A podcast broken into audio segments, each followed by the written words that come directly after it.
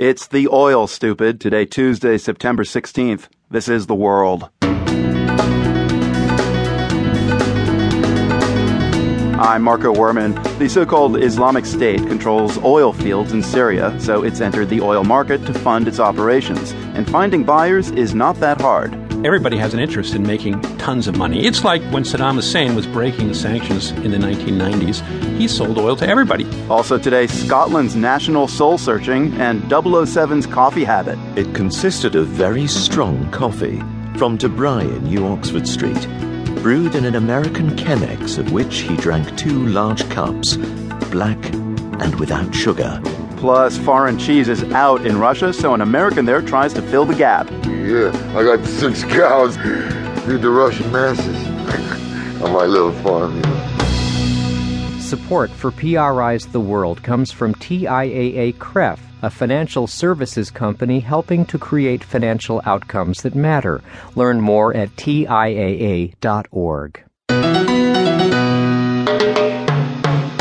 I'm Marco Werman, and independence is the word of the day today here on The World. We'll hear later from Scotland, where it could happen the day after tomorrow at the ballot box.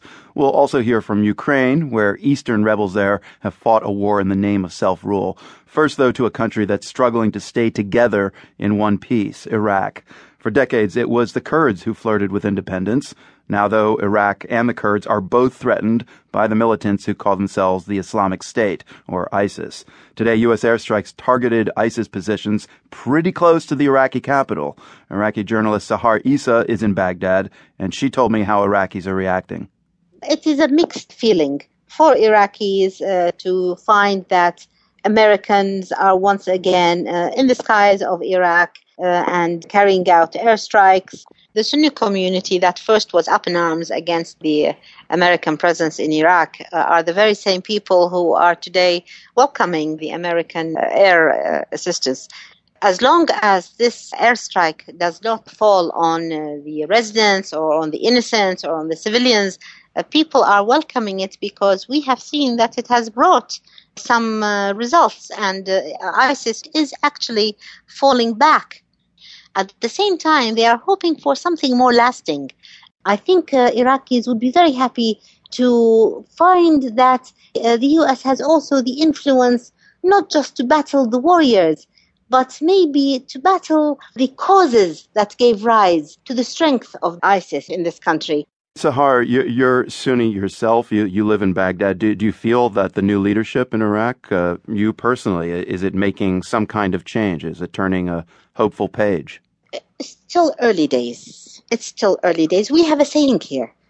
The saying goes, don't say it's sesame until you've tasted it. Mm. So we have a new prime minister. The cabinet is only today uh, being voted on. We still don't have security ministers.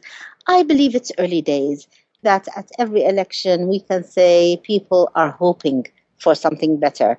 They are hoping for sectarianism. It has affected families in awful ways. How, it has, how affected, has it affected your own family? It has affected my own family to the degree that uh, you will find, even though my family is mostly secular, they're, they're not a religious lot. However, you'll find that at certain times, there will be a hush in discussion when some of the family comes in that is from the other sect, or a hush in the discussion of the other when a part of this family comes in. You can feel a subtle but a, a very noticeable change in feeling. It is very sad. This is seeping into the families. does that hush, that moment of silence, that awkward silence, does that indicate kind of a hope that things will heal? Or is there great fear that the divisions are just going to get worse? Uh, I think that little by little, fear of the other is seeping even to the people you know. Because people you don't know, then it is not personal, and then if you're Sunni, that is on the general level. But once it becomes inside your family, I mean, that's a real disaster. Sahar, how safe do you feel? Myself, uh, the female, I think the female on the streets of Baghdad today does not feel uh, unsafe for a very simple reason, unfortunately, because in tribal culture, the female is of no value, and therefore, if they kill me, they haven't done anything of value.